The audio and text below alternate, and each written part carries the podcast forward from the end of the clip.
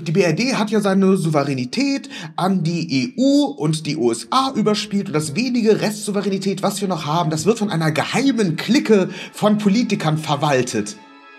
Was?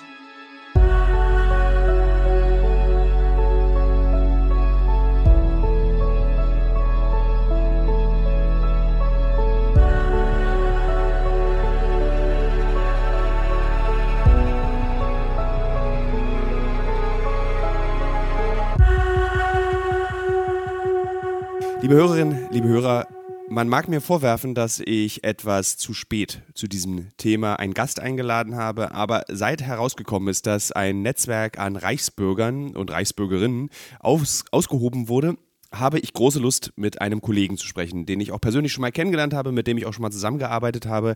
Er ist Buchautor, Journalist und ähm, ja, Idiotenexperte, würde ich ihn nennen ein Experte, der sich mit Menschen auseinandersetzt, die ähm, sich dafür entschieden haben, äh, im rechten Spektrum oder im äh, toxisch-männlichen Spektrum oder eben im Reichsbürgerspektrum sich zu bewegen. Er guckt sich diese Menschen an und mischt sich unter sie. Äh, ich bin sehr froh, dass Tobias Ginsburg jetzt Zeit hatte. Er wurde nämlich einmal durch komplett Talkshow Deutschland gejagt in den letzten zwei Wochen. In jede Radiosendung, glaube ich, die es gibt, in jedes Zeitungsinterview, was möglich ist. Du hast es gemacht und jetzt hast du Zeit, mit mir zu sprechen über Reichsbürger, weil jetzt hast du Zeit. Ich habe jetzt ich habe jetzt eh schon jede Frage beantwortet, da kann ich jede Frage auch noch mal zum achten Mal beantworten. Klar. Ja, ich finde es gut, dass du da, vielleicht bist du jetzt auch einfach, weißt du, die sind dann so super souverän, kannst du diese Fragen beantworten. Da ist kein Nachdenken mehr, es ist wie so ein Musikprogramm, was du jetzt einfach so ab. Alles ein, das ist doch, dafür sprechen richtig gute Podcasts, wenn es sich so richtig schön automatisch runtergenudelt anhört, dann hat der Hörer Freude, das ist doch geil. Beantworte mir doch mal folgende Frage als allererstes und mir und den Hörern und Hörerinnen. Warum werden die Reichsbürger unterschätzt? Warum diskutieren wir nicht über die Gefährlichkeit der Reichsbürger, sondern darüber, dass äh, JournalistInnen sagen, das sind doch bloß Rentner? Äh, ja, äh, du sprichst da so mein Hauptproblem mit der ganzen Geschichte an. Das, was mich am allermeisten aufregt, was mir so wahnsinnig wehtut. Äh, Punkt eins ist, wir haben die Kategorisierung Reichsbürger die super schwierig ist. Darüber sprechen wir bestimmt gleich nochmal. Also was glauben die, was ist das für eine Verschwörungstheorie, die diese ganz, ganz unterschiedlichen Leute zusammenhalten. Aber wir reden da ja über so ein super breites Spektrum. Weißt du, von irgendwelchen ganz normalen bürgerlichen Menschen und Verzweifelten und Leuten mit realen Existenzängsten bis zu Hardcore-Neonazis, die per se Reichsbürger sind. Und wenn wir über Reichsbürger in Anführungszeichen sprechen, haben wir diese Bilder, die unsere Kolleginnen und Kollegen auch so ein bisschen gepusht haben. Das sind die Vorstellungen von, keine Ahnung, irgendwelchen wirren, seltsamen Menschen, die äh, total kaputt in ihren biografischen Ruinen stehen, sich an seltsamen Verschwörungstheorien festklammern und sich dann halt einen blöden Hut aufsetzen und sich König, Kaiser oder Kanzler aller Deutschen nennen. So. Das wirkt dann halt so lächerlich. Aber die Auseinandersetzung mit dem Phänomen war nie eine inhaltliche, es war immer eine, schau mal, da sind ein paar total schrille Gestalten, über die können wir doch einen geilen 5-Minuten-Beitrag machen.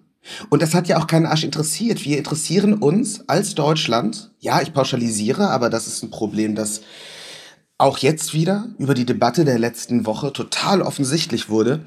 Wir interessieren uns für Rechtsextremismus insofern, als dass wir sagen, wir mögen das nicht, wir schieben das von uns, aber wir gucken nicht auf die Inhalte.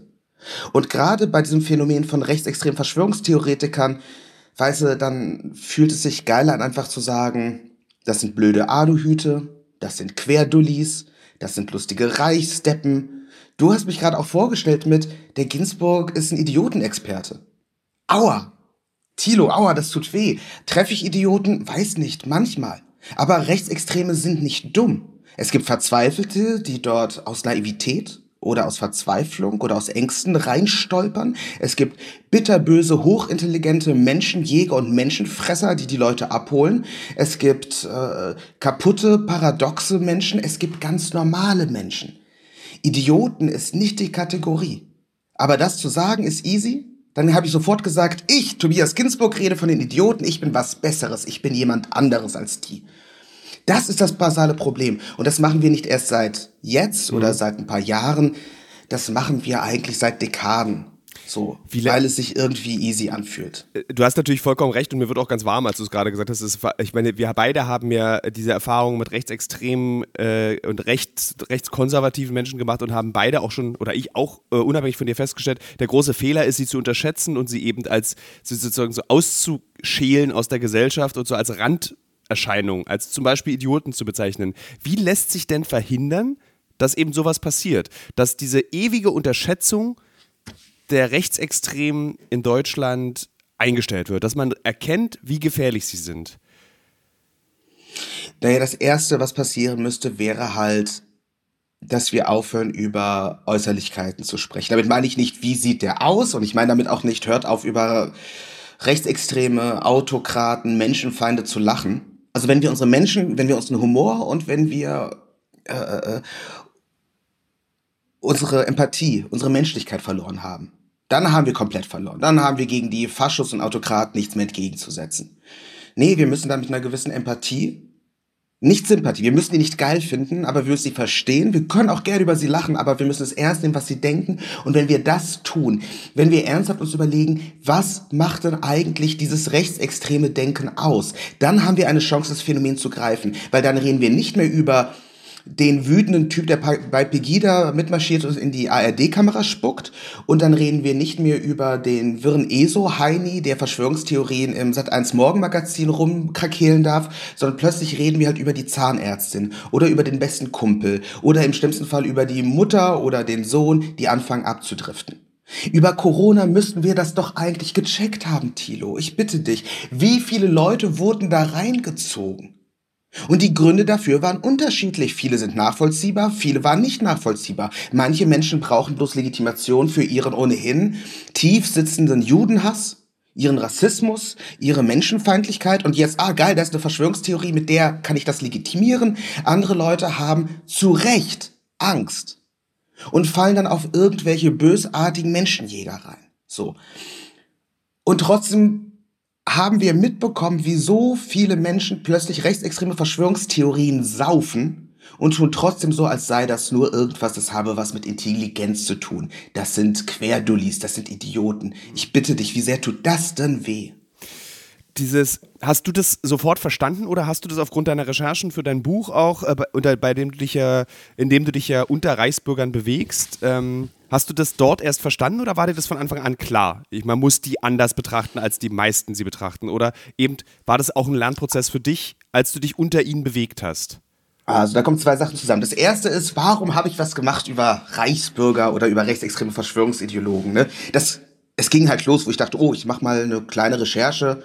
So, das mache ich schon seit 13 Jahren. Ich gehe mal undercover zu zu diesen Reichsbürgern, die gerade in der Presse sind. Da war gerade dieser Polizistenmord und dann schnüffel ich da so ein bisschen rum und das macht man wie lange? Zwei Tage, eine Woche. Und dann kann ich wieder einen Artikel schreiben. Das machte ich damals immer noch mit anderen Namen oder ich mache ein Theaterprojekt raus. Ich komme eigentlich aus der Kunst, irgendwie so etwas und das war's dann.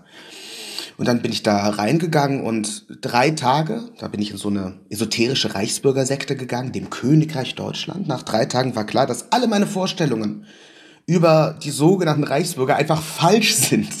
So komplett daneben. Und dann wurde es länger und länger und plötzlich habe ich halt acht, neun Monate ziemlich exklusiv unter Reichsideologen, Rechtsextremen, AfD-Anhängern und so weiter gelebt. So, ähm, und ja, als ich damit beschlossen habe, ich mache das jetzt, ich gehe dort einfach mal hin, äh, war auch mit der Auslöser, dass diese Berichterstattung so strange war. Kurz zuvor gab es diesen Polizistenmord. Das war im fränkischen Georgensgmünd. Der sollte einem Reichsbürger sein äh, Arsenal an Waffen weggenommen werden. Der hatte, das ist nicht ganz untypisch für so äh, Hardcore-Selbstverwalter, Reichsbürger-Typis. Der hatte eine ganze Menge Waffen gesammelt. Es gab eine Razzia, er eröffnete das Feuer, tötete einen Polizisten und verletzte drei schwer. Und obwohl Reichsideologie nichts Neues ist, sondern seit 45 in der rechtsextremen Szene verankert. Und obwohl es nicht der erste Mord eines Reichsbürgers war, war plötzlich die Presse voll. Die Reichsbürger, die unterschätzte Gefahr. Rauf und runter, der Fokus titelte von der Reichsbürgerarmee. Gleichzeitig gab es aber auch Berichte über diese lustigen Idioten und dann wurden dann halt wirklich so die skurrilsten und schrillsten Typis rausgekramt und dürften dann halt wirre Sachen in die Kamera brüllen und ich dachte mir so, was passiert hier? Wie, ich soll jetzt also eine unglaubliche Gefahr wahrnehmen, die unglaublich albern ist. Hier passt irgendwas nicht. Mir hat das nicht gefallen.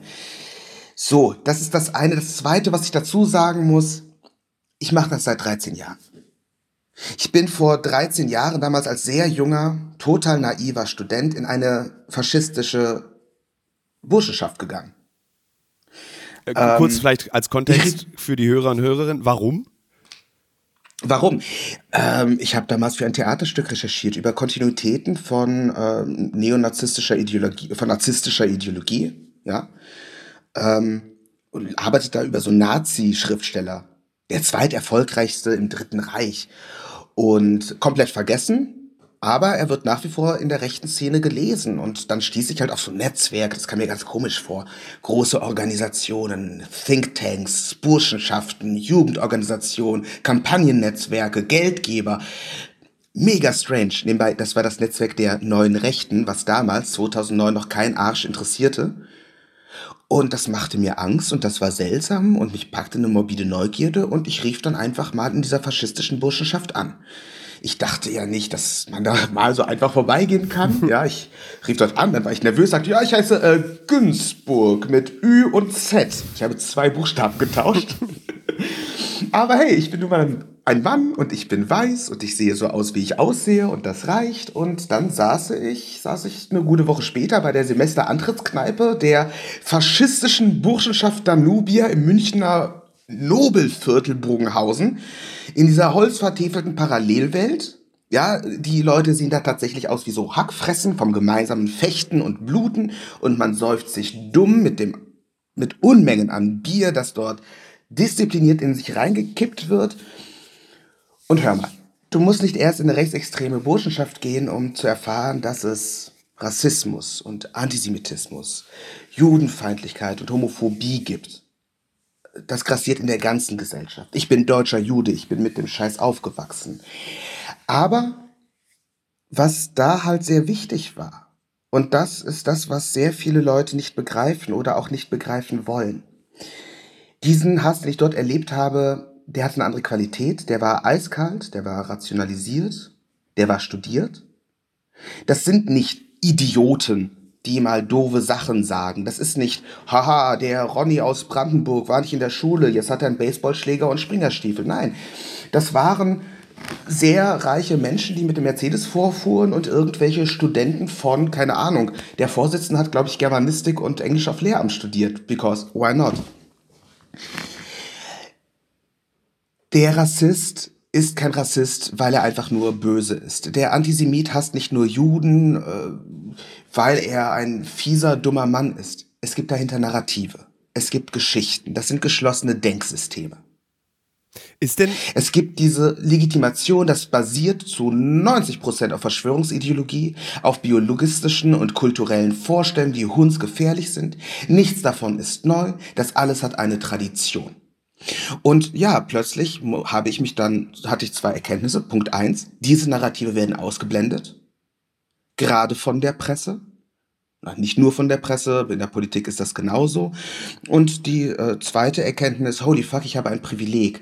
Ich kann auch Orte betreten, an die man als normaler Mensch um Gottes Willen keinen scheiß Fuß setzen sollte. Und das ist das, was mein Beruf nun ist seit sehr, sehr langer Zeit aus irgendeinem komischen Grund. Das heißt, ich trinke mit Islamisten Tee und schließ, schleuse mich bei der Alt-Right an oder in klerikalfaschistischen Netzwerken oder eben, und das ist der lange Bogen zurück zum Thema des Podcastes, zu Reichsbürgern. Hey. Ist denn, ist denn der große Vorteil der Reichsbürger gerade, dass wir sie unterschätzen? Dass, dass wir sie als, dass ich sie als Idioten bezeichne, dass andere Journalisten sie als Idioten bezeichnen, dass es so die lustigen Typen in ihren Bogen sind, die vielleicht früher mal Geld hatten, jetzt so ein äh, verzweifeltes BRD GmbH Quatschding durchziehen wollen. Ist das deren Vorteil? Dass wir das so ist ein Riesen, das ist ein Riesenvorteil, aber, und jetzt wird es noch schlimmer, das ist noch nicht mal der Vorteil der Reichsbürger, weil wen meinst wen meinen wir damit eigentlich? Ne? Also sozusagen auch, wenn es dann so den empathischen Fernsehbeitrag gibt, ne, dann, dann geht man zusammen mit Hannelore und Hannelore, die hat ganz viel Angst, weil ihr Haus wurde gepfändet und ihr Hund hat Schnupfen und jetzt glaubt sie an diese Sachen, an diese traurige Geigenmusik. So, der Beitrag ist ja auch Müll. Ja. ja? Das Problem ist halt, diese Ideen kommen nicht von irgendeiner, von irgendwelchen verzweifelten Leuten und der kommt auch nicht irgendwie plötzlich aus dem Nichts, sondern das sind Vorstellungen von Nazis. Die Idee, dass die BRD kein richtiges Land ist, sondern ein, ein Marionettenstaat oder ähm, äh, unsouverän gesteuert von den USA oder von der NATO oder von den bösen Juden oder von Israel äh, oder eigentlich eine GmbH wäre mit Frankfurt in Frankfurt am Main. Solche Sachen sind alles Varianten von der gleichen Vorstellung, die es schon immer seit 45 in der Nazi-Szene gab. Ja, was schützt dich das eigentlich, außer dass du äh, deutscher Jude bist, der sich unter den äh, Rechtsextremen bewegt? Was schützt dich davor, wenn du so lange Zeit mit diesen Menschen verbringst, dass diese Ideologien dich nicht auch irgendwie bewegen? Dass du da nicht sagst, weil ein Beispiel kurz, als die Querdenker-Geschichten anfingen, hat mich das tatsächlich relativ viel Kraft am Anfang gekostet, nicht dem Reflex zu folgen, zu sagen, hm, was ist denn, wenn die recht haben? Es ist, glaube ich, sogar notwendig, dass man sich fragt, hm, was ist, wenn die recht haben? Aber was schützt mich? Was ich, ich glaube, was sehr viel schützt, ist, ist sowas wie, bin ich wieder bei diesem Wort, bei Empathie. Bisschen mitfühlen. Das Krasse ist, je mehr du die Nähe suchst und je ehrlicher du diesen Leuten zuhörst, siehst du, dass diese Welten, in die sich diese Menschen bewegen, Albtraumfarben sind. Schrecklich. Das sind, also äh, abgesehen davon, dass halt vieles abstrus ist oder einfach mit ein bisschen es geht hier nebenbei nicht um Dummheit und auch nicht um Bildungsmangel, es geht hier so um Medienkunde. In dem Moment, wo du dir überlegst, wo kommt der Beitrag her, wer hat den verfasst, wo, äh, ist das jetzt wirklich was Wissenschaftliches oder schreibt dieser Wissenschaftler, der Pseudowissenschaftler eigentlich für Russia Today oder ähm, äh, äh, für Neonazi heute, was weiß ich. Ähm, da kommt man schon sehr viel weiter. Und die zweite Sache ist halt wirklich Empathie. Was sind das für Leute? Was erzählen sie? Warum erzählen sie es? Und wer und natürlich äh, so ein bisschen historisch gucken, was sind das für Geschichten? Wo kommen sie her? Ja, also nochmal, wenn du auch im Spiegel jetzt nachliest, die hatten so diese große Geschichte, Reichsbürger. Ja, das, da gab es ja auch Kritik. Das Cover sah so ein bisschen. Da gab es ja Kritik für dieses Titelbild auch, ne?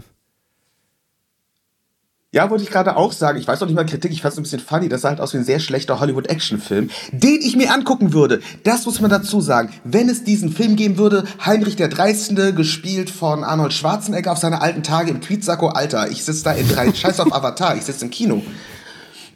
Ähm, Nein, aber äh, auch dort steht dann halt drin, ja, die Reichsbürger, die glauben halt, Deutschland existiere in den Grenzen von bla bla bla. Nein, nein, nein, Piano. Reichsbürger glauben auch, wie jeder Rechtsextreme in Deutschland, wie jeder Neonazi in Deutschland, dass die BRD kein autarkes Land wäre. Und wenn wir uns jetzt einfach fragen, was hat diese Verschwörungstheorie, diese Vorstellung für eine Karriere gemacht? Worauf lässt sie sich zurückführen? Dann stellt sich nicht die Frage, oh, können die vielleicht recht haben? Und äh, ganz oft, äh, nebenbei, du, hast, du, du sprichst was Gutes an, ja? Gerade bei den Corona-Demos, bei denen ich natürlich auch wieder unterwegs war. Musste ich auch, weil plötzlich alle meine alten Bekannten von früher auf der Straße standen und marschierten, nur sich jetzt nicht mehr Reichsbürger nannten, sondern jetzt firmierten sie unter Querdenker. Nebenbei, so nannten wir uns auch schon 2017 in der Szene. Klingt besser als Reichsbürger, Verschwörungstheoretiker, Antisemit, was weiß ich. Ist auch ein geiles Wort. Es ist eine Schande, dass wir dieses Wort verloren haben. Ähm, als ich da marschiert bin, ja, ich verstehe, warum die Leute hier sagen wollten, dahinter steckt ein großer Plot, die große Verschwörung. Das waren gruselige Zeiten. Und wann immer es große Krisen gibt, die Welt sich schneller dreht, unübersichtlicher wird, die Existenzängste größer werden, seien das Kriege, sei das Inflation, seien das Wirtschaftskrisen, sei das eine Pandemie, dann florieren auch die Verschwörungstheorien.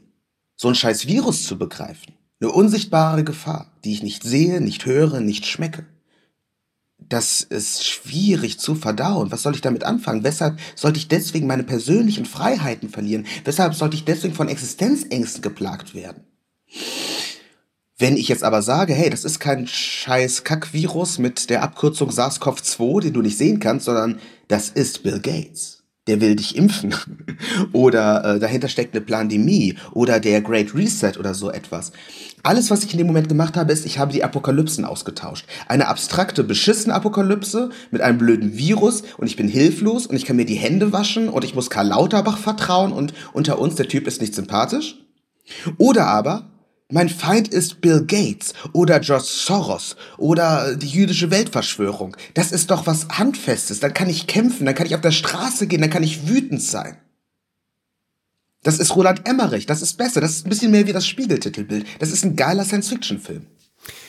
Woher kommt, vielleicht kannst du mir das erklären, auch aufgrund deiner Beobachtung und eben, dass du äh, äh, selber jüdischen Glaubens bist, woher kommt diese Lust am Antisemitismus? Dass immer am Ende kommst du raus, der Jude ist schuld.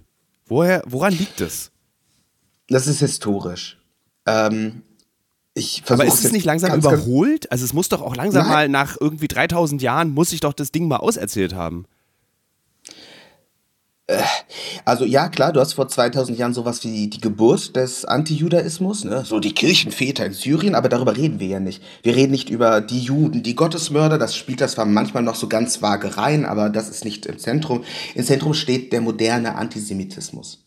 Das ist äh, eine äh, hasserfüllte Vorstellung aus dem 19. Jahrhundert, so 1870 äh, der Begriff Antisemitismus war nebenbei eine Selbstbezeichnung von so deutschen Vereinen, deutschen Judenhassern. Und das war die Vorstellung, nein, wir hassen die Juden nicht aus äh, religiösen Gründen. So, die vergiften jetzt unsere, äh, äh, unseren Brunnen und haben unseren, äh, unseren lieben, lieben Herrn Jesus getötet, sondern das war die Vorstellung, dass die Juden ganz Übles im, Schild, im Schilde führen. Du musst dir vorstellen, du hast in ganz Europa jüdische Menschen, die äh, mehr oder weniger assimiliert oder ähm, ausgestoßen innerhalb von den Gesellschaften leben. Das bedeutet, du hast hier sozusagen eine andere Kultur in deiner eigenen. Und die auch, die ist teilweise auch nicht zu sehen. Dann hast du dazu, dass diese Leute gerade im 19. Jahrhundert anfingen, so, da gab es die große Emanzipationsbewegung, Industrialisierung, Frauenemanzipation, auch eine jüdische Emanzipation, dass die Juden immer stärker am kulturellen Leben teilhatten, auch am industriellen Leben teilnahmen. So, und daraus entstand dann halt diese Vorstellung vom modernen Antisemitismus. Die Juden, die sind eigentlich hier, um uns zu zerstören. Die führen Übles im Schilde. Die sind äh, äh, überraschend oft gebildet, die arbeiten überraschend oft irgendwie als äh, bei Banken oder als Geldverleiher. Das ist tatsächlich so gewesen. Das war historisch bedingt. Juden dürften zum Beispiel kein Land besitzen, dürften keine normalen Berufe ausüben. Das bedeutet, die Diaspora-Juden in äh, Mittel- und Osteuropa waren dann halt besonders oft, was blieb uns anderes übrig? Ne? Das waren dann intellektuelle Berufe oder halt eben Bankwesen. Ja, Christen dürften einander nicht Geld verleihen, mussten die Juden machen. Und all das nahmen dann halt diese Antisemiten zusammen, um damit diese Verschwörungstheorien zu bauen. Es gibt die große jüdische Weltverschwörung. Und dazu gibt es so ein paar Urtexte, die geschrieben wurden. Also Texte, die unglaublich basal sind und das Denken in ganz Europa und in den USA geprägt haben. Ein ganz wichtiger Text, das ist so die berühmteste Fälschung der Literaturgeschichte, das sind die Protokolle der Weisen von Zion. Vermutlich geschrieben von so ein paar äh, adligen Arschlöchern aus Russland und da drin, das, da drin steht halt, äh, ja, wir Juden, wir äh, gehen in eure Länder rein und wir holen die Migranten dazu und wir schwächen euch und wir saugen euch aus. So, das sind diese Vorstellungen. Äh, in den USA hat das dann Henry Ford, der Typ mit den Autos, hat das riesengroß gemacht. In Deutschland wurde das unglaublich äh, weit rezipiert. Und ja, das sind halt Forsch, das ist so die Geburt auch der modernen Verschwörungsideologie. Wer ist schuld? Diese komischen Menschen, die unter uns sind, aber wir sehen sie nicht wirklich. Sie sind irgendwie smart, sie sind überall, schau über deine Schulter, gegen die müssen wir vorgehen. Ein unsichtbarer innerer Feind, der äh, international vernetzt wäre. Eine richtig gute Gruselgeschichte und äh, mhm. Schuld an Millionen von Morden. Und äh, was, während du es gerade erklärt hast, ist mir nochmal bewusst geworden, gültig bis heute. Also so funktionieren ja die Reichsbürger. So funktionieren ja Rechtsextreme und aber auch Linke. Ich will jetzt bloß kein Hufeisen bilden, aber man darf immer nicht vergessen, dass es auch den Antisemitismus äh, von links gibt. Den gibt es, sollte man nicht abstreiten. Aber so funktionieren ja Narrative bis heute. Also, obwohl klar ist, dass diese ähm, äh, Protokolle der Weisen von Zion großer Humbug ist, dass es nicht echt ist, wird es bis heute zitiert. Gerade wieder in der Corona-Pandemie hat man, tauchte das plötzlich wieder auf, dass das alles geplant sei, was wir jetzt erleben. Und jetzt hat, und jetzt hat Thilo Mischke mit ein bisschen Überraschung in seiner Stimme beschrieben, was meine Arbeit seit 13 Jahren ist. Das ist ja alles nicht neu. Nein, Faschisten sind vieles, aber nicht originell. Die kommen nicht mit einer neuen Idee plötzlich dahin. Das ist ja das Tragische. Es ist der gleiche Scheiß. Es sind die gleichen Argumente. Auch die gleiche Art und Weise, wie, keine Ahnung, Neofaschisten jetzt plötzlich an die Staatsmacht gelangen. Sei das in, keine Ahnung, Schweden, Italien, wie es in den USA der Fall war, in Russland, in Ungarn. Nichts davon ist originell. Der Antisemitismus bleibt der alte, die Verschwörungsideologie bleibt der alte, die Vorst äh, der, der, der große Kampf gegen die Rechte von Frauen und sexuellen Minderheiten bleibt der gleich und die Argumentation ändert sich nur oberflächlich. Aber wir als Gesellschaft, wir haben viel mehr Spaß, irgendwie auf die skurrilen Extremisten zu gucken und ein bisschen drüber zu kichern und das von uns wegzuschieben, weil das hat ja nichts mit uns zu tun. Und hier der Kicker, all diese Ideen sind nicht deswegen gefährlich, weil, keine Ahnung, Prinz Heinrich der 13. 13. irgendeine AfD-Richterin und ein hässliches Tweetsacko den Putsch planen. Sie sind auch nicht wichtig, weil es ein paar Neonazis gibt oder weil in Ungarn plötzlich ein faschistoides Regime immer mehr seine hässliche Fratze zeigt. Das Ganze ist gefährlich, weil diese Ideen auch bei uns in den Köpfen sind. Ja, du sagst gerade Antisemitismus. Hey, es gibt ja sogar linke Antisemiten. Ja, und es gibt muslimische Antisemiten, es gibt grüne Antisemiten, es gibt CDU-Antisemiten, es gibt ganz normale bürgerliche Antisemiten. Diese, wir sind davor nicht gefeit. Auch, ne, sozusagen, es, Volk, es, Hass ist Unisex und geht über jede Religion, Bildungsstandard, Ost wie West, arm wie reich, hochgebildet bis strunzdoof. Du hast wirklich alles. Und das müssen wir begreifen. Und das ist de facto meine aufklärerische Arbeit und meine literarische Arbeit in den letzten, naja, zumindest sagen wir mal in den letzten sechs Jahren, genau das aufzuzeigen. Wir reden nicht über die anderen, wir reden über uns als Gesellschaft. Würdest du sagen, Antisemitismus ist unüberwindbar? Bäh. Ähm, weiß ich nicht. Also kann man das überhaupt überwinden oder ist es so, ist, ist dieses, ist das einfach zu, ist also, der Hass zu dankbar, dass der, dass der sich nie aus der Gesellschaft entfernen lässt? Weil einfach das so Teil dieses, das ist einfach un, unüberwindbar. Naja, was heißt unüberwindbar? Alles ist überwindbar. Alles ist theoretisch überwindbar. Die Frage ist, über welche, über, reden wir über einzelne Menschen oder reden wir über Gesellschaften? Gesellschaften. Schwierig. Aber dann, und dann die Frage, über welchen Zeitraum reden wir? Aber ich glaube, das ist schon so, so, so der nächste Schritt. Das ist ja auch die Sache. Weißt du, wenn ich so ein drei Minuten, ich, ich, ich, wenn ich hier heute sehr pisst klinge, liegt das wirklich an diesem Interviewmarathon. Du klingst ähm, gar nicht sehr, sehr, ich finde, sehr, du klingst sehr, sehr, leidenschaftlich. Also das ist viel, viel beeindruckender, ja. dass du trotz dieser 4000 Interviews Ach, immer noch so klingst. Also das ist keine Ahnung, normalerweise bin ich viel sympathischer. Da wäre ich total charmant und hätte jetzt mit diesem Podcast alleine alle meine Bücher verkauft. Nein, äh, ich, ich bin halt auch so ein bisschen pisst, weil wenn du so ein drei Minuten Interview hast mit, ähm, keine Ahnung, äh, Antenne Brandenburg, das Beste aus den 80er, 90ern und von heute, ist die erste Frage, wer sind die Reichsbürger und die zweite, und wie lösen wir das Problem? Ich ah, alle wollen gleich die Lösung. Wie überwinden wir den Antisemitismus? Ich wäre erstmal dankbar, wenn die Leute wissen würden, was das ist. Weil die Vorstellung, Antisemitismus, ja, das ist, wenn böse Menschen Juden hassen. Aha, und was ein Faschist? Äh, das sind böse Menschen, die Juden hassen. Was sind Nazis? Die sind böse und dumm und hassen Ausländer. Und ich denke so, scheiße, wir haben keine Chance.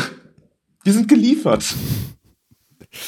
Ähm, aber als du dich dann eben, also du meintest acht oder du warst neun Monate, hast du dich unter Reichsbürgern bewegt. Mit einer falschen genau, Identität. Genau, und dann acht, neun Monate, also eigentlich acht. Und dann musste ich ganz schnell das Buch schreiben, aber ich war so involviert in die Lebensgeschichten von vielen dieser Leute.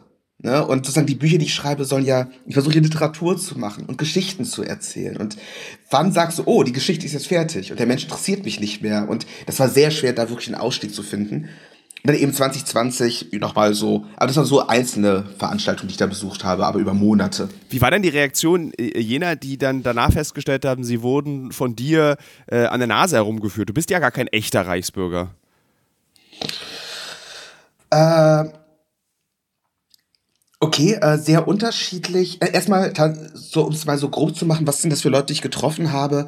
Das ging halt wirklich los in so diesem esoterischen Milieu. Königreich Deutschland. Ne? Und äh, dann, auch da wurde es dann halt immer offensichtlicher rechtsextrem, immer offensichtlicher braun. Das ging dann halt über so äh, Treffen von Möchtegern-Putschisten. Nicht viel anders als das, was wir jetzt gerade erleben.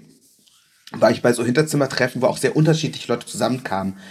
Ähm, also von der AfD-patriotischen Plattform Lady aus Bayern im, mit dicken Klunkern um den Hals äh, über eine thüringische Biker-Gang und irgendwelche, so, so ein Rassistenstammtisch aus Jena und äh, eine ESO-Frau aus dem hohen Norden und Repräsentanten von ganz unterschiedlichen Gruppierungen. Also wirklich sehr und also wirklich von Pegida nah bis sehr reich, von äh, äh, wirklich einfach so physisch gefährlich, die sind bewaffnet, bis hin so, ah, schau mal, die Person versucht gerade ins Parlament zu kommen. Hm. Ähm, solche Sachen. Und zum Schluss führte mich halt die Reise in erster Linie in so AfD-nahe Zirkel. Ich bin da so, plötzlich saß ich da mit Jürgen Elsässer, das ist so ein wichtiger rechtsextremer Scharfmacher, der hat eine äh, neofaschistische Zeitschrift voller Verschwörungstheorien, kompakt. Damit ich glaube auch im Rahmen der Corona-Pandemie hat sehr viel auf äh, Schwung bekommen und ist ein sehr bekanntes Gesicht geworden in Deutschland. Unangenehmerweise. Extrem. Ja. Ganz gefährlicher Typ. Sehr, wirklich, das ist äh, auch sehr unangenehm, äh, ihn zu treffen. Mehrfach. Äh, naja, gut, und jedenfalls über diesen, der macht da so Werbung für die AfD, die damals in den Bundestag eingezogen ist, und dann traf ich da halt plötzlich auch so AfD-Leute, die jetzt im Bundestag sitzen die genau den gleichen Scheiß glauben und verbreiten. Und zusammen mit denen dann halt aber auch so Leute, keine Ahnung, die, keine, äh, die wollen dann halt ein neues Deutschland bauen in Kaliningrad und sowas und irgendwelche Hardcore-Neonazis. Und plötzlich merkst du so, scheiße, diese ganzen verschiedenen Milieus, die, die bluten so ineinander. Personell, also ideologisch eh das gleiche, aber auch personell sind die Überschneidungen immens. Das bedeutet, wenn du mich jetzt fragst, hey, wie waren die Reaktionen? Naja, unterschiedlich wenn es darum geht, also es schrieben mich ein paar Leute an, die habe ich dann so bei ESO-Messen kennengelernt und mit denen gesprochen. Die kamen doch nicht mal im Buch vor, die haben das Buch auch nicht gelesen und die waren richtig wütend. Ne? Das war, das war ganz schlimm, weil mit denen will ich dann halt auch reden, unironisch, ohne fies zu sein. Und klar, die werden mich niemals ins Herz schließen, aber ich will zumindest antworten, auch wenn die mich jetzt beleidigen oder mir irgendwas androhen. Äh, das Blöde ist, je wichtiger die Leute wurden, also je weiter oben sie sind, desto mehr haben sie mich einfach ignoriert. Die haben einfach nicht reagiert. Warum? Ist ja klar, ich schreibe Sachbücher, damit kann ich denen nicht wirklich äh, gefährlich werden. Das ist, äh, also, das kann denen auch so ein bisschen wurscht sein. Einfach, einfach äh, links liegen lassen. Äh, das bedeutet, die gefährlichste, also die unangenehmste Reaktion kam dann wirklich so von anonymen Menschen, wo ich dann aber auch so dachte, oh, schwierig. Du liest diese Nachrichten, hast du das Gefühl, ja, das sind halt so Computerleute, die ich teilweise auch nie getroffen habe die so hinter ihrem Bildschirm sitzen und ganz wütend sind, weil sie da gerade auf einer Telegram-Gruppe eine Nachricht gelesen haben, die zitiert eine Facebook-Gruppe, die zitiert einen Fernsehbeitrag, der zitiert einen Zeitungsartikel und jetzt ist er ganz wütend auf mich und schreibt, ich mach dich alle. Und dann denkst du dir so, tja.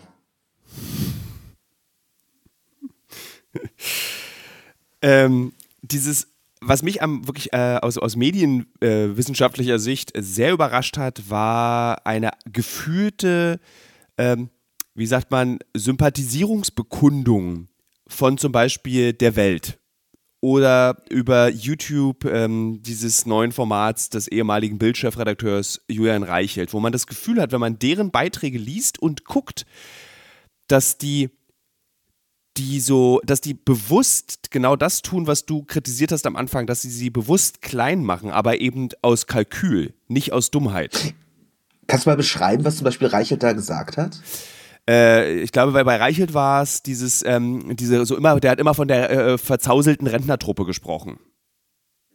So, und das ist auch ein ähnliches Narrativ, was in der Welt gebracht wurde. Es sind immer diese, ähm, die so, einfach verirrte Leute, die äh, vor allen Dingen alt sind die aufgrund ihres Alters sich in dieser, in dieser Reichsbürgerszene bewegen und die nichts anderes zu tun haben. Und ähm, dann wurde sich darüber lustig gemacht, dass eben Deutschland sagt, das war der größte Schlag gegen rechts.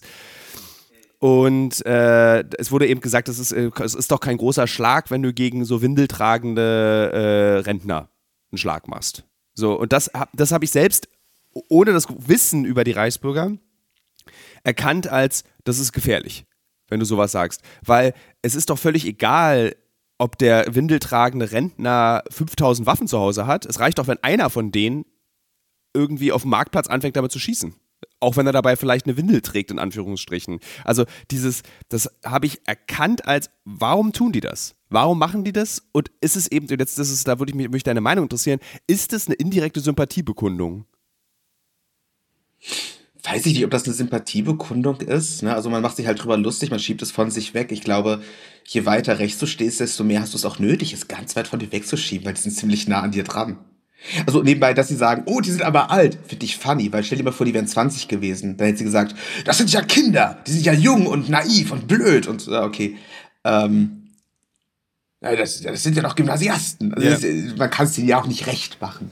Nein, ähm, abgesehen vor allem, was für eine scheiß Logik. Ne? Er ist alt und er hat irgendwie ein paar Millionen in Goldbarren und Kontakte zur KSK. Wie lustig. Ja, das ist so krass, oh, oder? Das, ich meine, das hat mich wirklich überrascht, weil das war ja dann, stand ja dann fest, dass äh, Ex-Polizisten, äh, Soldaten, Soldatenbestände und dann dachte ich so, das ist doch nichts, worüber man sich lustig machen kann. Vor allem, es kommen hier Sachen noch raus, die so krass sind, weil ich, ich selber habe ja am Anfang auch gedacht, okay, gut, äh, vielleicht gerieren wir uns da jetzt ein bisschen, ha, wir, die Ampelkoalition gegen rechts. Und ich denke mir so, ja gut, aber wie viele Gruppierungen gibt es denn sonst noch? Ähm, muss ich ein bisschen, revidi ein bisschen revidieren, weil je mehr wir so an Details jetzt noch so in Erfahrung bringen, das sind halt nicht nur die 52, sondern Hunderte wussten davon Bescheid und haben so Verschwiegenheitserklärungen äh, äh, unterschrieben. Und dann hast du äh, eben diese unglaublichen Mengen an Geld, die da irgendwie zusammengesammelt wurden. Das ist schon eine Menge, ne? Also bei diesen Putschversuchen, wo ich da dabei war, diese Vernetzungstreffen, ja, wo ja auch das erklärte Ziel war, wir planen den Marsch auf Berlin und dann stürzen wir die Regierung, wir träumen schon danach, wie wir danach so ein Kabinett aufbauen. Ähm, da haben wir uns fünfmal getroffen, da ging das auseinander. Und das ist das, was relativ häufig in diesen Szenen passiert. Ne? Diese Rechtsextremen in den verschiedenen Geschmacksrichtungen kommen zusammen, verstreiten sich, das war's wieder. Und im Endeffekt ballern sie halt nur ein paar Leute weg. Und ja, zum Glück ist nichts Schlimmeres passiert als Morde. So, das, so. Und jetzt deine Frage. Ja, sie müssen es vor sich wegschieben, weil es ihnen nah ist. Äh, wenn wir uns angucken, was so diese Basis ist für Verschwörungsideologien, was auch diese sehr unterschiedlichen Menschen aus dieser äh, Rasselbande an militanten Reichsbürgern da zusammengebracht hat, das ist jetzt also der Glaube, okay, die BRD ist nicht legitim. Das ist ein Schurken-Scheinstaat und wir müssen das echte Deutschland wiederherstellen. Das ist ja die Idee. Äh, und das wichtigste, der wichtigste Begriff dafür ist Souveränität. Jetzt, äh, um das mal ganz klar zu machen, über, um über politische Souveränität zu sprechen, da bist du kein Verschwörungstheoretiker, da bist du auch kein Idiot. Das ist ein wichtiges, politisches, wenn auch etwas fades Thema. Da geht es darum, wie stehen wir zu unseren Handelspartnern, wie stehen wir zu unseren politischen Partnern, welche äh, äh Rechte räumen wir der NATO ein, der UN, der EU und so weiter und so fort. Das ist wichtig, das gilt, gilt es immer wieder neu auszuhandeln, das wird auch immer wieder neu auszuhandeln. Ähm, ein komplett souveräner Staat wäre zum Beispiel Nordkorea. Die müssen mit auf niemanden, doch, die müssen auf China hören, die sind überhaupt nicht souverän mehr. Okay, schlechtes Beispiel. Vielleicht gibt es auch einfach keinen komplett souveränen Staat mehr. Du müsstest da halt so mit niemand mehr von niemand mehr abhängig sein. Aber gut. Jetzt kommen aber halt diese Reichsbürger und sagen, hey, wir sind null souverän. Wir sind ja komplett abhängig von den anderen. Wir werden von denen sogar regiert. Und dann schau mal so auf das Parteiprogramm der AfD. So 2016 formulierten sie es sogar ganz direkt aus. Dann stand da drin, ja, Deutschland, äh, die BRD hat ja seine Souveränität an die EU und die USA überspielt und das wenige Restsouveränität, was wir noch haben, das wird von einer geheimen Clique von Politikern verwaltet. Was? Das war also eine Mischung aus, Deutschland ist nicht souverän, aha. Zweitens, wir werden eigentlich regiert von einem Deep State. Okay, das ist 100 pro Reichsbürgersprech, aber so komplett. Xavier Naidu sagt, I like. Ähm, na gut, und jetzt hast du halt Herrn Reichelt, der hat genau dieses Publikum. Soll der jetzt, der kann doch jetzt nicht über Reichsideologie sprechen. Dann verliert er doch alle seine Zuhörer. Wer soll das denn noch gucken? Das bist dann nur noch du und andere kritische Journalistinnen, die sagen, uh, Reichelt ist aber blöd. Äh, das reicht nicht als Publikum. Ja. Äh, ich habe nach 18 Monaten Rechtsextrem und einem halben Jahr äh, Querdenker ging es mir psychisch schlecht. Ohne Witz. Mir ging es einfach echt ich war fertig mit der Welt und erschöpft von, dem, von der Kraft, die es braucht, Empathie auch diesen Menschen gegenüber aufzubringen. Wie machst du das, der seit äh, acht Jahre, neun Jahre sich 13. 13 Jahren darin bewegt. Bist du innerlich komplett verkümmert? Bist du eine alte Erbse? Dein, dein emotionales äh, äh Vermögen? Oder wie ist deine Überlebensstrategie? ich, will jetzt, ich will jetzt einfach Ja sagen und zwar, das wäre so geil. Ginsburg, ich bin eine alte Erbse. ja, weiß nicht. Ähm, Punkt eins würde ich sagen, ich mache das seit 13 Jahren. Seit 13 Jahren gehe ich in solche Sachen rein. Ne? Und keine Ahnung, am Anfang, als ich noch ganz andere Sachen gemacht habe und das auch ganz anderes irgendwie künstlerisch aus, ähm, ausgearbeitet habe, dann waren das so vereinzelte Geschichten, wo ich mal reingegangen bin und auch zu gucken, geht das? Und das wurde dann halt immer mehr zum Selbstläufer. Ähm, was macht das mit einem? Du, äh, nee, eher was, ja. wo, also bist du, wie, also bist du innerlich noch emotional so stabil, dass du diese Arbeit weitermachen kannst? Und was verhindert, dass du nach 13 Jahren noch offensichtlich noch nicht so ausgelaugt bist, wie ich es zum Beispiel nach fast zwei Jahren war? Also ich war, nach zwei Jahren war ich so, ich muss jetzt hier eine Pause machen. Ich kann nicht mehr in diesem Milieu recherchieren. Das ist zu anstrengend für mich. Ja, ich glaube, wir haben erstmal ja einen grundsätzlichen Unterschied, weil du gehst dahin und du bist der äh, aus, von Pro7 Fame Tilo Mischke mit der Kamera. So, das heißt, du bekommst natürlich auch ganz, ganz andere Reaktionen. Und du kannst Leute begleiten, die das okay finden, dass man sie begleitet. Und du wirst von Leuten beschimpft, die das nicht okay finden. Und bist dann halt in einer, ich sag nicht, dass meine Situation, wir, wir, das sind zwei verschiedene Jobs. Und jetzt musst du halt gucken, dass du mit einer Professionalität und einem Einfühlungsvermögen es schaffst, irgendwie dabei zu bleiben und gleichzeitig gute Geschichten zu bekommen. Und natürlich, das ist tierisch anstrengend. Bei mir ist ein bisschen was anderes. Ich bewege mich halt in dieser Parallelwelt drin. Du wirst da im besten Fall einfach richtig reingezogen. Ne, die Frage, oh, ist es nicht schwierig, da reinzukommen? Nein, Extremisten brauchen Mitläufer, die brauchen Nachschub, die brauchen Menschenmaterial. Ich brauche, gut, mittlerweile, ich spreche fließend rechtsextrem und autokratisch und ich habe auch einen verschwörungsideologischen Dialekt drauf. Ähm, und ich bin gut, also Kinder, macht das zu Hause nicht nach. Das ist so, jetzt musst du dieses Jackass-Ding einblenden. Auch, darauf bezog sich so ein bisschen auch die erste Frage oder die zweite Frage, die ich dir gestellt habe, nämlich dieses, was schützt dich davor, dass du das, dass, dass du da nicht irgendwie reingeschwappt, reingezogen wirst in diese, in diese ganze Ideologie und irgendwann sagst, ich gebe dem nach, hier ist ja auch sehr viel Geld, die können mich vielleicht sogar besser bezahlen, ich lebe jetzt einfach von den Goldbarren der Reichsbürger. ich hatte hier so ein Angebot mal. Ich hatte das wirklich. Ja. Das war ganz schlimm. Ich habe mein, du, ja, ja, ja. Äh, ähm, äh, ich, ich habe nicht das nice äh, Privatfernsehen Money. Ich verkaufe, ich, ich bin Sachbuch, Fachbuch Money Rich. Äh, ich habe dieses Buch geschrieben über Reichsburg und ich hatte einfach keine Kohle. Das war alles sehr Shoestring. Und dann kommt dieser Typ an und sagt, hey, wir bauen jetzt einen neuen Staat in Kaliningrad auf. Deutsch Königsberg kommt zurück. Und ich kam so richtig tief in die Szene rein, ja, weil in dem, alles, was ich mal mache, ist, ich bin so ein Echo.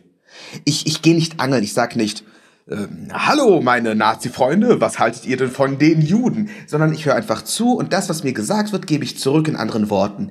Das reichte aber, dass die Leute dachten, oh, der, der Tobi, hieß Tobias Patera, der Patera, der ist aber eloquent und der ist überall, dem sollten wir mehr zuhören. Und plötzlich hatte ich so All Access und konnte so in dieser Szene mich ganz frei bewegen und Leute fanden mich ganz toll. Und da gab es auch so Angebote, willst du nicht bei uns mitarbeiten? Bis zu dem Angebot, komm doch mit nach Königsberg. Wir bauen da dieses Projekt auf, wir holen da äh, ganz viele Leute rein, wir kriegen da auch richtig viel Asche, wir haben schon 500.000 und du, du machst die Presse- und Öffentlichkeitsarbeit.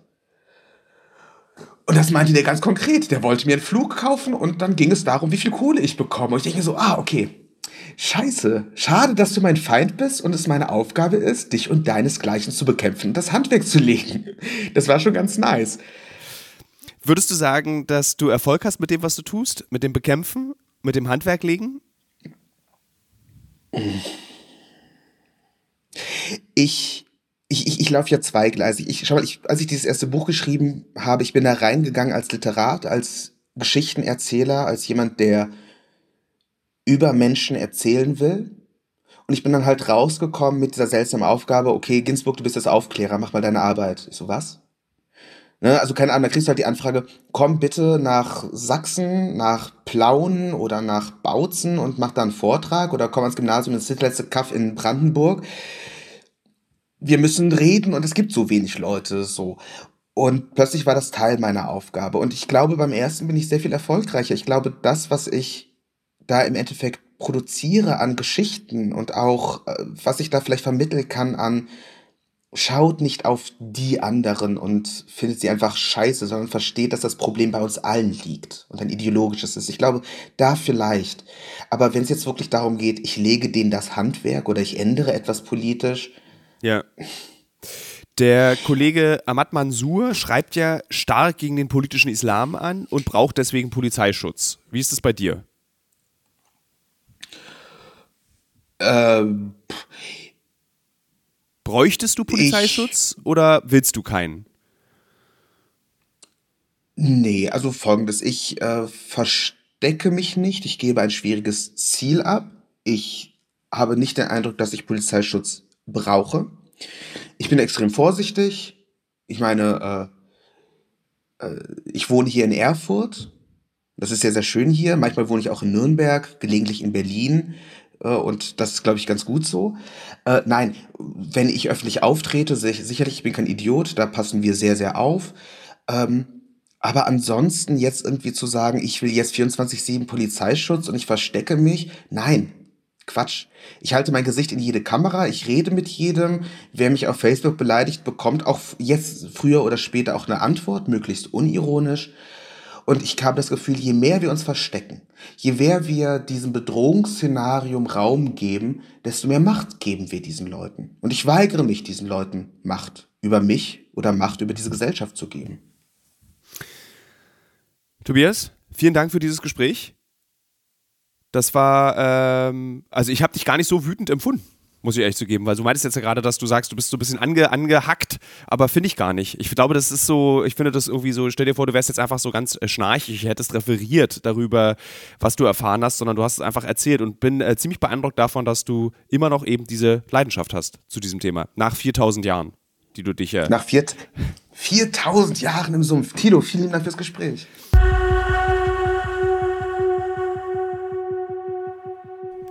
Liebe Hörerinnen, liebe Hörer, das ist das Ende der vermutlich vorletzten Folge diesen Jahres. Wir haben es auf jeden Fall durchgerechnet, letzte Woche einmal.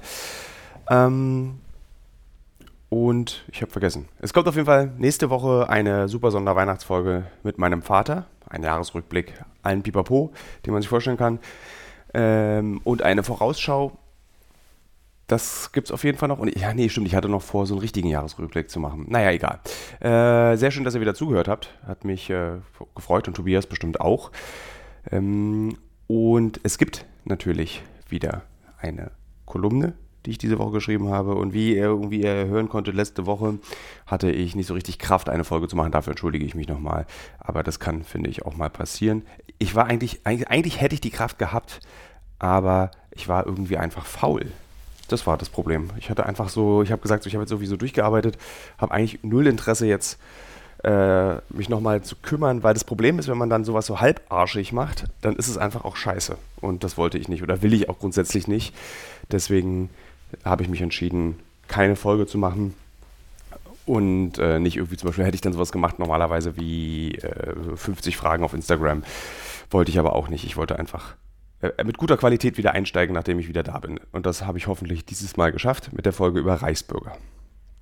Und jetzt die Kolumne von diesem Sonnabend aus der Berliner Zeitung. Es ist die Erschöpfung am Ende des Jahres, die mich ja glücklich macht, weil sie zeigt, ich habe etwas geschafft. Sitze am Fenster in Brandenburg und blicke auf einen See, der noch unentschlossen versucht, sich mit einer Schicht aus Eis zuzudecken. Ich sitze hier und weiß, in den nächsten Wochen kann und wird nichts passieren. Mein Leben, so wie der See, noch unentschlossen sich zuzudecken. Du musst unbedingt eine schöne Weihnachtsgeschichte für die Berliner schreiben, lautet eine Textnachricht meiner Mutter, und während ich mit meinem Notizbuch darüber nachdenke, was eine Weihnachtsgeschichte sein könnte, wie ich sie erzählen sollte, platzt in Berlin ein Aquarium, wird in Deutschland nicht mehr richtig geheizt, sterben in der Ukraine Menschen, ist in Katar die Weltmeisterschaft und beweist uns ganz ultimativ, dass dieser Planet sein Klima ändert und damit uns, gierige Menschen, vertilgt. Es ist schwer, sich auf eine Weihnachtsgeschichte, auf ein Wunder zu konzentrieren, wenn die Welt und wir Menschen uns wirklich große Mühe geben, das Wundern zu verlernen. Ich ziehe mir warme Sachen an, eine lange Unterhose, der eisige Wind Brandenburgs zieht sonst an meiner Haut, sticht Nadelicht, trage Handschuhe, die ich mir an einer Tankstelle in den USA gekauft habe. Kein Schal, weil meine Mutter nicht dabei ist, auch keine Mütze. Sie würde schimpfen. Und ich laufe durch den Schnee, der hier noch liegt, der nicht schmelzen kann, weil nur Katzen und Wildschweine kleine Spuren im Schnee hinterlassen. Keine Autos. Die Hände liegen tief in den Taschen, ich höre Musik und versuche mich zu wundern, zu freuen auf das, was kommt. Ich denke an die Kernfusion, die nicht funktioniert, aber doch so schön ist in ihrer Reinheit, in ihrem Versprechen, saubere Energie zu erzeugen. Ich stelle mir eine Welt vor, in der wir diese Energie abschöpfen und bessere Menschen werden. Ich denke an Artemis, an die Mondmission der Amerikaner und an die Raumfahrt, während links von mir der See liegt und rechts ein Wald, in dem die winterliche Stille schaurig lauert. Ich denke daran, dass Moderna einen Impfstoff gegen Hautkrebs entwickelt. An Covid, dass wir innerhalb kürzester Zeit eine Pandemie in den festen Würgegriff des menschlichen Geistes genommen haben. Dieser Geist, der sich einen Impfstoff ausdenken kann. Wenn ich spaziere, dann kann ich vergessen, wie abtrünnig alles gerade ist. Wie ein alter Mann falte ich die Hände auf dem Rücken, atme durch den Mund, die Wangen rot, die Augen feucht vor Kälte. Und die Abwesenheit von Ablenkung in diesem Wald, ja, sie macht mich glücklich. Ich denke an alles, was mich fasziniert und bin beruhigt, dass es noch da ist. Die Wunder der Wissenschaft, die Wunder der Literatur und der Kunst, die in dieser Welt eigentlich keinen Platz mehr haben. In einer Welt, in der ermordete Teenager dafür benutzt werden, eine Politik zu verurteilen, in der Reichsbürger verharmlost werden als spinnerte Rentner, in der nicht darüber geredet wird, warum diese Menschen Hoffnung im Umsturz finden. Und dass Menschen, die Hoffnungen im Umsturz und Mord finden, gefährlich sind. Warum werden sie mit der letzten Generation verglichen? Die nervt, ja, aber die nichts umstürzen will, sondern mahnen möchte, die uns schützen will vor dem schon erwähnten Würgegriff des Klimawandels. Das alles spielt hier in diesem Wald keine Rolle. Es spielt keine Rolle, weil bald Weihnachten ist. Wir können das, wir Menschen. Kurzes Vergessen, kurzes Wohlfühlen. Und wir sollten das tun, gerade jetzt, gerade heute, die letzten Wochen dieses Jahres nutzen, den Hass und die Wut ablegen, das Recht haben, das Besserwissen. Wir sollten füreinander da sein. Gerade jetzt, gerade heute. Wir müssen uns im Frieden die Hand reichen. Niemand reicht die Hand mehr, wenn Krieg ist. Die Freunde, die hinter mir in diesem Wald laufen, die mich in Berlin eingepackt und gesagt haben, du hast zu viel gearbeitet, du ruhst dich jetzt in Brandenburg aus, sie reichen mir die Hand und passen auf mich auf. Sie geben mir Kraft, an eine Weihnachtsgeschichte zu denken. Eine, die Mutter sich gewünscht hat. Auf dem Rückweg ins Brandenburger Haus denke ich darüber nach, dass mein Bruder Vater wird und ich damit Onkel. In den nächsten 14 Tagen. In diese Welt hinein, ein kleiner Mensch, ohne Angst vor dem Ende gezeugt, einfach da. Ein kleiner Mensch, der alles verändern kann, wenn er nur möchte. Wenn wir ihn lassen. Wenn wir ihm das Wundern beibringen und nicht das Fürchten. Wir, die Alten als Lehrer des Wunders. Was kann es Schöneres an Weihnachten geben? Und damit, liebe Hörerinnen und Hörer dieses Podcasts, hören wir uns nächste Woche, da ist schon Weihnachten, hören wir beim Vater beim lustigen Assoziieren zu. Ich freue mich auf euch. Tschüss.